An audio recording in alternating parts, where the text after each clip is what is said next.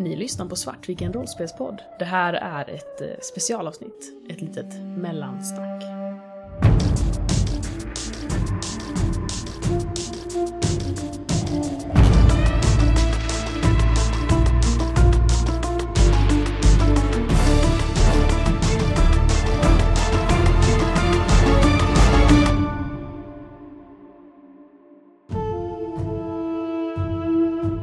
Välkomna tillbaka till Svartviken rollspelspodd.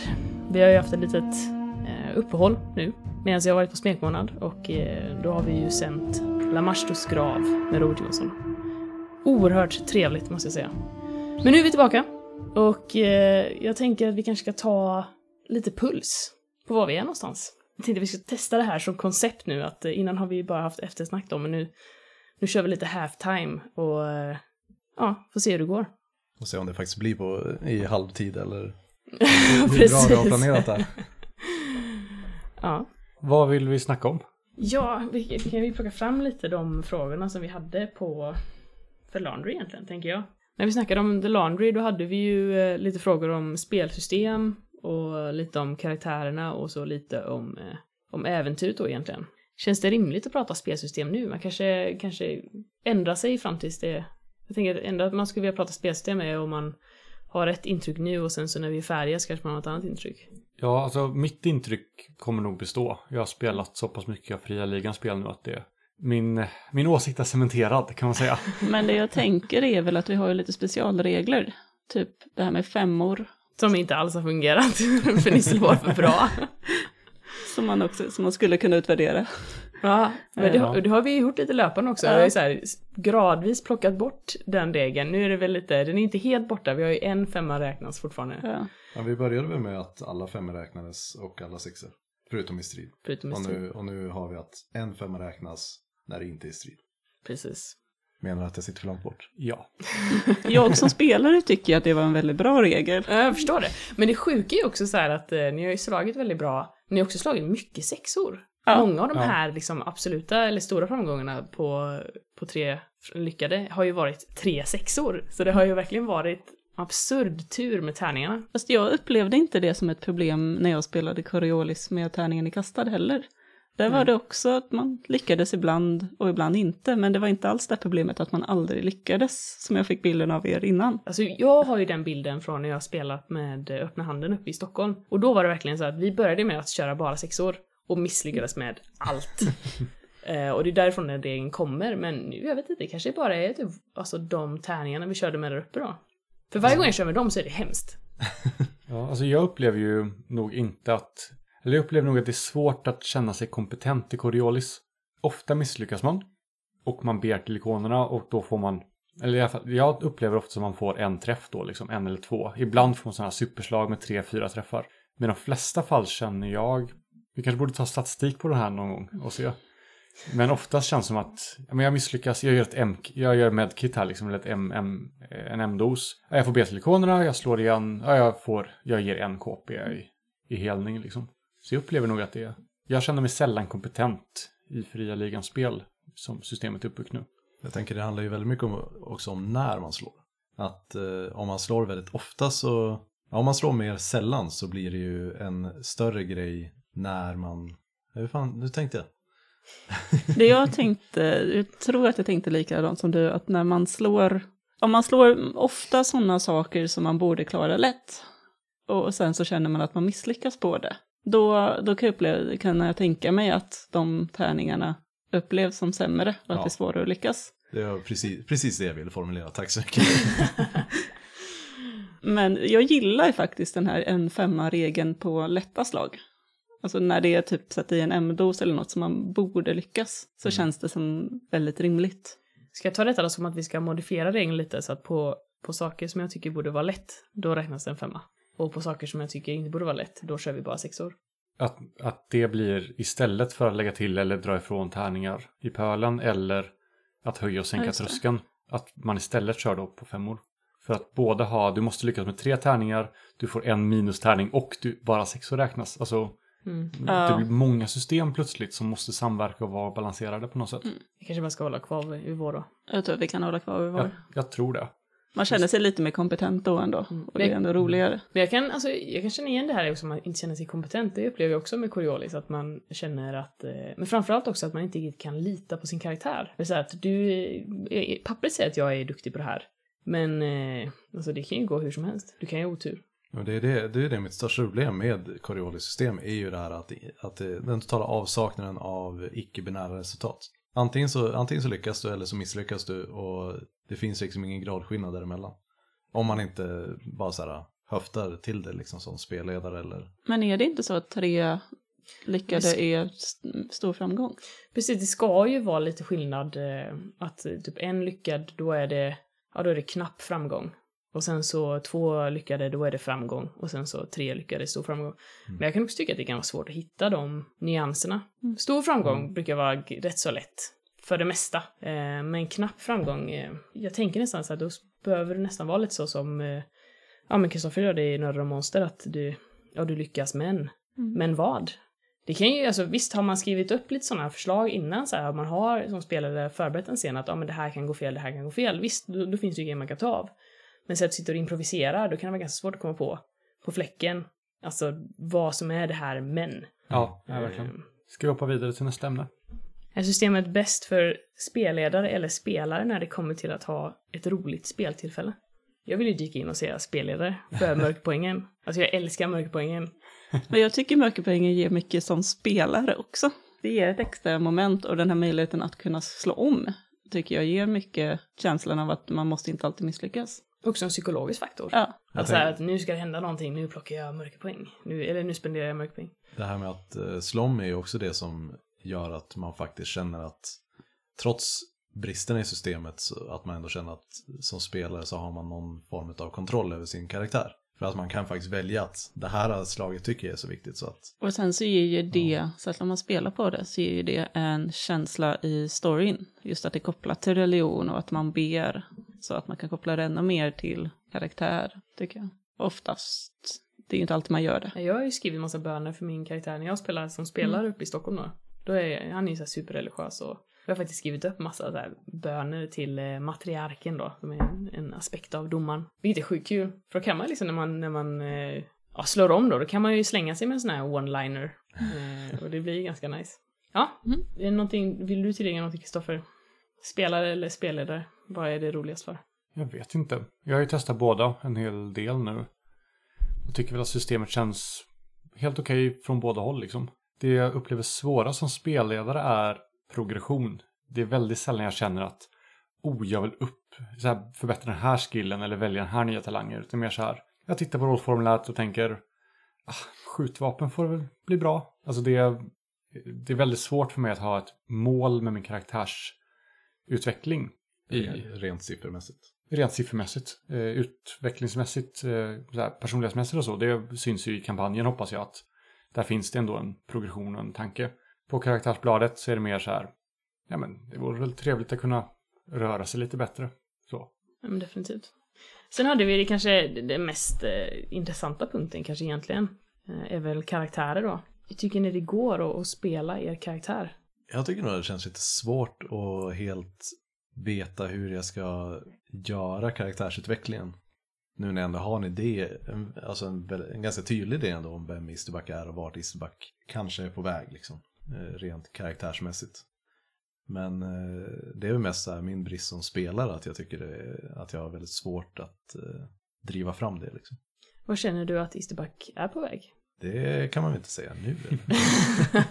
Spoilers!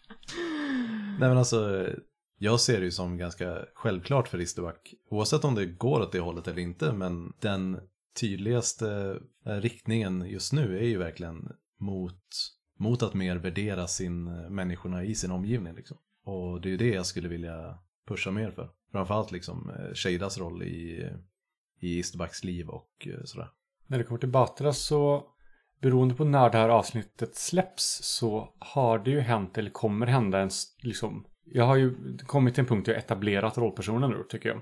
Med brister och styrkor och svagheter och sånt. Och antingen har det vändpunkten kommit eller så kommer den i nästa eller nästa att avsnitt. Vi, får se. vi, jag tänker att vi, vi kör det här kronologiskt, så att vi, vi släpper det här avsnittet efter vi har släppt Ja, okej. Ja, ja, då har det ju vändpunkten Mm. kommit nu att Så prata fritt. Ja, jag har kommit till en punkt där jag börjat förändra vem Batra är i relation till vad hon kan. Eh, För nu har hon eh, exploderat med sin mystiska krafter och räddat livet på överbesättningen och hamnat i clinch och bråk om det. Nu är det etablerat, nu är det dags att börja förändra vem hon är och hur hon är, typ. Ja, jag tror det. Att jag har kommit till någon slags kurva där nu. Nu ska jag etablera den fortsatta utvecklingen innan man kommer in till någon sista del i hennes ark där hon faktiskt får kontroll på riktigt. Det känns som att du fick ju verkligen en, en mer framstående roll i förra sessionen som vi spelade. Alltså Ja. att du, eh, det blev ju nästan du som eh, räddade dagen där lite. Två gånger, Mm. kanske tre. Don't push it. Det är den biten, Batras agerande där, som jag tror kommer kunna föda Sheidas eh, karaktärsutveckling också. För hon är ju inte riktigt van att folk offrar sig för henne i, i, i min bild. Jag tänker att jag har etablerat Shada ganska mycket som en rätt ytlig karaktär som bryr sig väldigt mycket om vad andra tycker, särskilt hennes gamla kollegor och chefer och sådär. Men inte riktigt har så mycket nära vänner.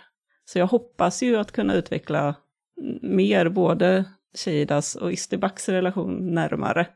Den har ju inte varit den bästa på sistone. Eh, och även då, vad, hur reagerar Sheida på att Batra just har räddat livet på henne?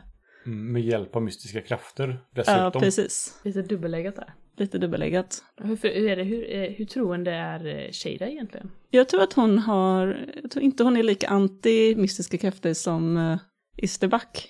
Eh, utan hon har nog sett det på andra ställen också när hon har varit ute och rest. Och säger säkert att det kan vara en del av ikonerna.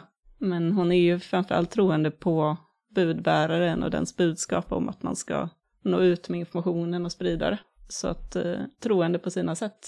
Men inte alls där, den rätta läran är den enda.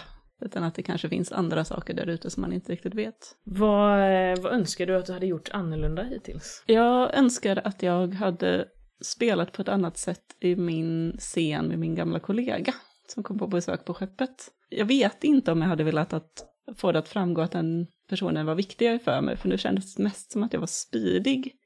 Men inte heller så rädd för att göra fel på något sätt. Utan där känner jag att jag hade velat kunna få mer min bakgrundshistoria i det. Jag känner också att den scenen förrådde mig lite som spelare också, så här, hur, hur jag föreställer mig dryga personer. det känns så här genomgående liksom, försvunna soldaterna nu. Ska jag göra någon så här riktigt dryg person då är det liksom åh, åh vännen och så här kindpuss, kindpuss. och jag känner att eh, jag blottar min hand där lite. Alltså jag, jag hade en sån fantastisk eh, scen på ett live med en sjukt dryg annan karaktär. Och det slutade med att vi tävlade i att vara supertrevliga mot varandra på ett extremt drygt sätt. Vem som kunde vara trevligast.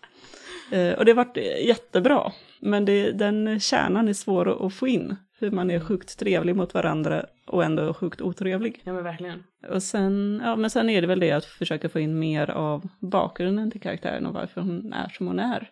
Just mm, verkligen mm, varför hon vill bevisa sig. Och varför hon reser mer med Isterback. Det hade varit kul att få en ändå mer relation mellan Isterback. Nu vart det ju väldigt mycket mellan Shai och Batra. Eh, men det var inte så tydligt mellan Shida och Isterback ibland kanske. Alltså jag är ju all for att man stannar upp eh, lite så och kör sådana scener. Allting behöver inte vara... Alltså alla scener behöver inte vara initierade av mig utan vill ni känna att ni vill ha någon liten stund i, i mässen eller vad det kan vara. Så Det- tycker jag det, I'm all for it. Det är nog mer att jag är inte lika bra på att improvisera på det sättet. Hon har olika sätt att spela. Hur känner ni andra? Vad önskar ni att ni hade gjort annorlunda? Jag börjar bli lite rädd att, för jag har ju, Batra har ju en bakgrund på Ba- Dabaran och hon har liksom, det finns ju en anledning till varför hon är ute och härjar i, i eh, horisonten liksom. Och jag har, vet inte hur jag ska få in det i spelet.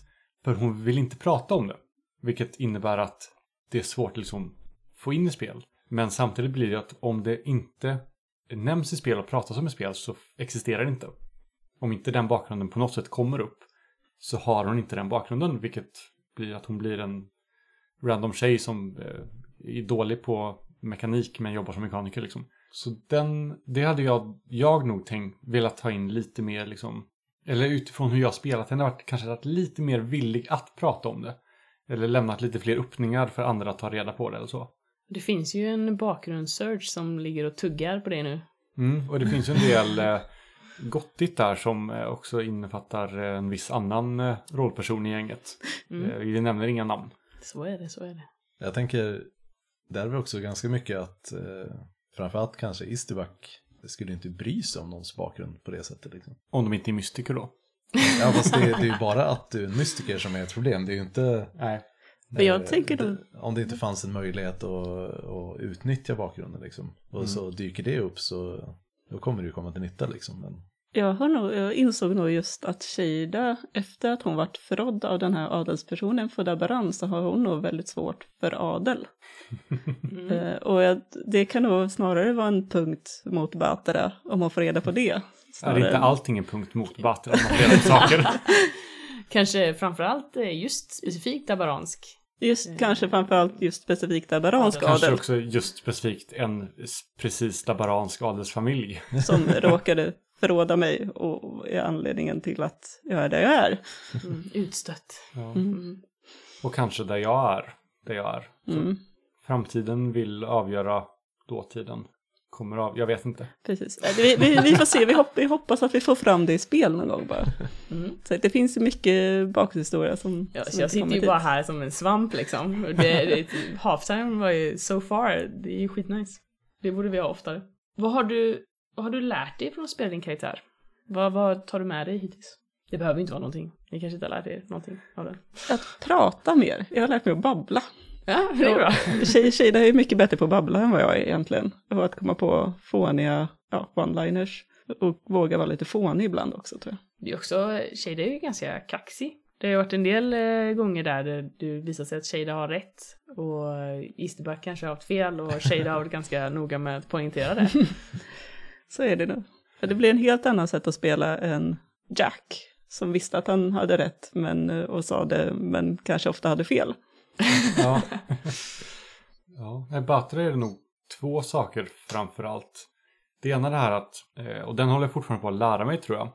Att spela en karaktär som är tyst och tillbakadragen och blyg och tittar neråt och inte tar plats. Men ändå försöka få det att ändå både vara roligt och intressant och inte bara bli passiv. För det var jag ju livrädd för i början, att det här kommer bli en karaktär som alla andra tar initiativ och Batra liksom står där och tittar ner i backen och inte gör någonting. Eh, Och det håller jag fortfarande på att lära mig balansera. Den andra saken glömde jag av i förra meningen. Så jag återkommer kanske till den. om jag kommer på den igen. Det enda jag tänker är att jag har nog lärt mig att, få, att försöka ha en tydligare idé om vad det är, vart jag vill eh, ta vägen liksom, med karaktären. Vad målet som karaktären har är. Inte bara varför utan vad också. Typ. Oh, jag kom på. Jag har lärt mig backa i konfrontationer på ett annat sätt än tidigare. För i nu alla konfrontationer jag och eh, Isterback har haft så har det verkligen blivit så här första tecken på, på motstånd. Okej, Okej, ja, ja, ja du, du har rätt. Jag, jag, jag backar undan. Men att ändå inte försöka ändra åsikten. Batra tycker fortfarande att Karda är en hög med skit liksom. Men det gäller bara att försöka fixa Karda utan att Isterback vet om det. På ett annat sätt. Så, och det är så här, jag tror inte jag har spelat konfrontationer och konflikter på samma sätt tidigare i en konflikträdd part liksom. Men det känns ju på många sätt som att Batra är lite motsatsen till vad du brukar spela. Mm. Just i, i- framförallt i den omfången, så det är väldigt spännande att se. Ja, och det var också lite, nu har jag spelat Assholes i typ tre eller fyra rollpersoner på rad. Så nu vill jag testa att så här, okej, jag, är inte, jag är inte ett rövhål den här gången. Får se hur det går. Hittills har det gått väldigt bra. Jag har ju Ja. förstått att Batra är väldigt älskad i- av många lyssnare.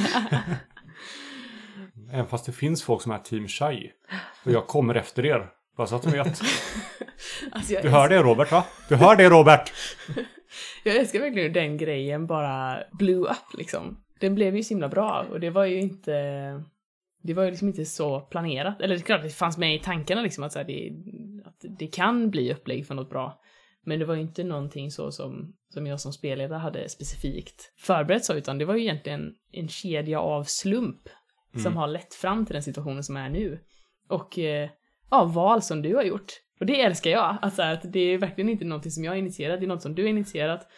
Och det är dina val och dumma, sen så är det... dumma val. Sen så är det liksom slump. Och den, eh, jag tror att min, min favoritscen hittills är ju definitivt när du ska försöka få med dig Istivack ner bakom de här jävla rören och försöka förklara för dem hur skeppsdatorn är ond och Istivack bara nej nej nej. Det blev ju hur bra som helst. Jag Så jag vet- önskar jag hade planerat det, men eh, men I didn't. Ja. Jag har ju sagt det off-air några gånger i alla fall. Eh, Men jag vet inte om jag har sagt det på inspelning att jag var ju så rädd i början när vi började med Shai-plotlinen liksom. Att det skulle kännas som att det bara tar upp tid från det intressanta i berättelsen. Och att alla lyssnare skulle vara så här. Ja, nu tjatar de om Shai igen. Vem bryr sig? Kom vidare med plotten. Och det känns väldigt skönt att så inte riktigt var fallet. Att Det det känns ändå- ju snarare som att det är någonting som är uppskattat så, att folk tycker att det är Mm, ja, det är jättekul verkligen. Eh, bästa, ja, bästa SLPn har vi som fråga också. Eller vad, vi kan ju ta... Men vi kan ju ta också, vi kan ju göra det lite bredare då, typ vad, alltså vad är det bästa hittills liksom utav SLP och, och, och scen och del liksom av det vi har spelat. Vi har ändå, vi har ändå kommit en bit från när ni hittade Aftonfalken. Jag gillade ganska mycket den här eh, scenen i, med eh, hon den forskaren, den andra prospektören eh, i den här baren. Inget så här specifikt så, men bara så här allmänt rent stämningsmässigt och vad, vad det gav till storyn. Att försöka få henne att snacka om vad hon hade varit med om liksom. Det blir väl också lite en ganska speciell punkt för Isterback. Alltså lite defining moment så att du visste att hon ställdes inför vad som skulle kunna bli hennes öde.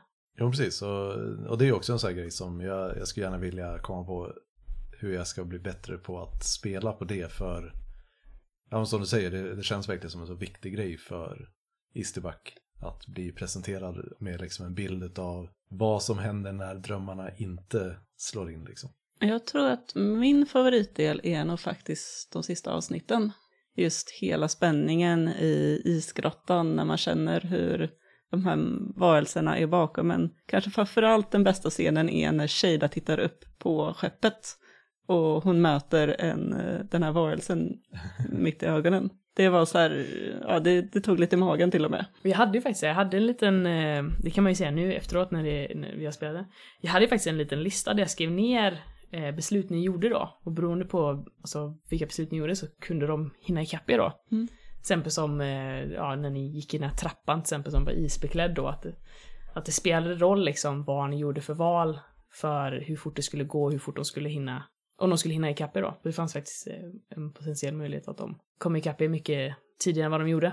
Men sen även hela när vi frös ihjäl faktiskt. Det var också spännande just att försöka ta sig och inse att det här är omöjligt.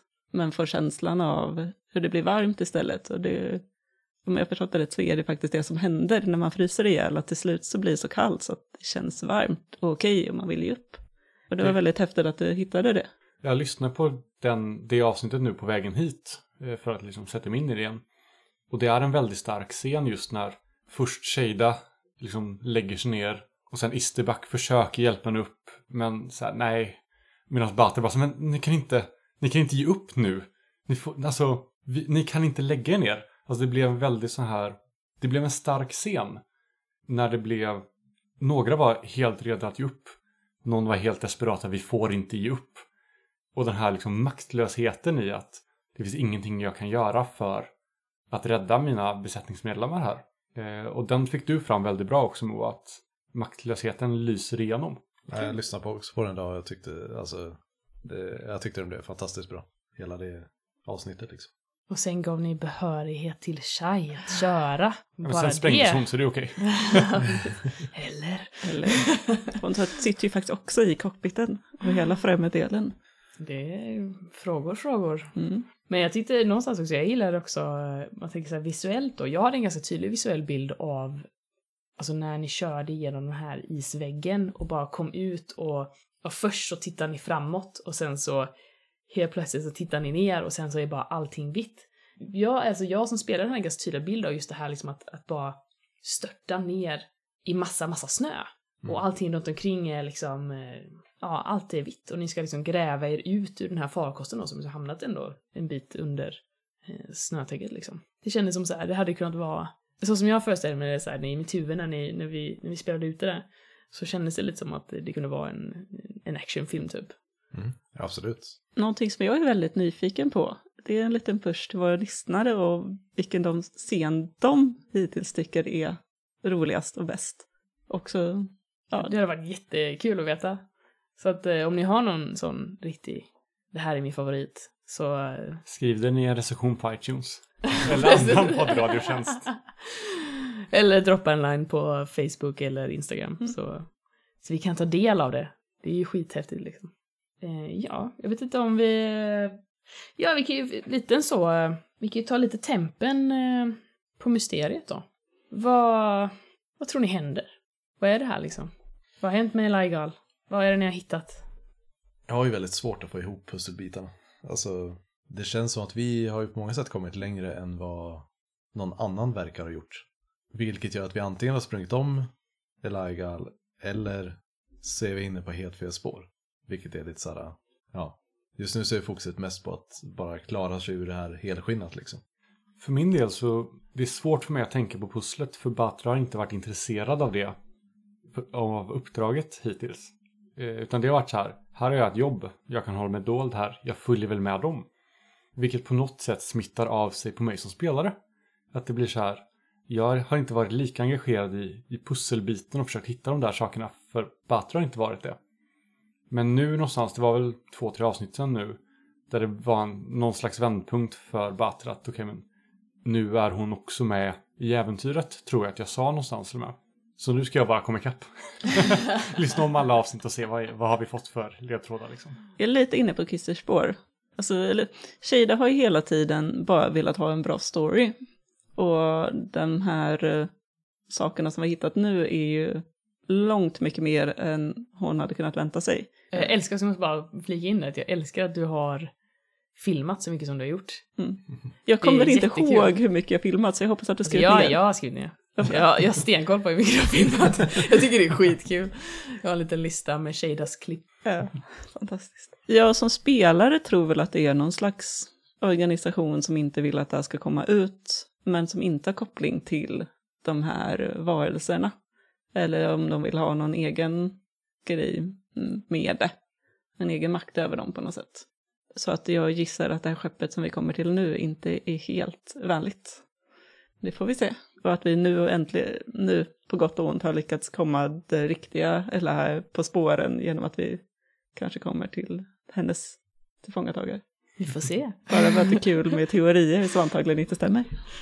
Mm, nej men det, jag tycker det är jättekul. Det är ju ganska kul också att köra lite så att ta tempen i mitten av äventyret och se liksom vad är det ni tror och sen så kan man jämföra det då med om man kör något eftersnack då. Att, Mm. Vad det faktiskt var då. Så tack för idén Joel, som, eh, som var på mig och ville ha mellansnack. Så, Skitbra, tack. Mm, jag vet inte om det är något mer vi känner att vi vill... Eh... Det här är en fantastisk grupp. Alltså hela eh, stämningen mellan Batra, Isterbak, Shada och Mm. Shai. Vi, vi har verkligen hittat något här. Ja. Jag är så eh, grymt Jag vill bara fortsätta spela det här. Ja, alltså jag måste hålla med. Det är, det är en fantastisk eh, gruppdynamik. Mm. mm. Det är ju några kanter som saknas upplever jag. Mm. Det är så här, det skulle behövas en konflikt mellan Batra och, Shada. Mm. Den kommer nog. Den kommer nog. Den kommer nog. men, Med eh, all sannolikhet. Eh, Men eh, utöver det så är det ju väldigt, väldigt komplett relationsmässigt liksom. Ja, och jag gillar verkligen hur vi lyckas ha så pass mycket konfliktytor i gruppen utan att konflikterna tar över. Mm. Vi kan gräla och tjafsa lite, men vi kommer ändå framåt. Och det blir inte att man bara grälar och sen står och Jag, grälar. jag har bara kastat av skeppet två gånger. Va? Jag tror det.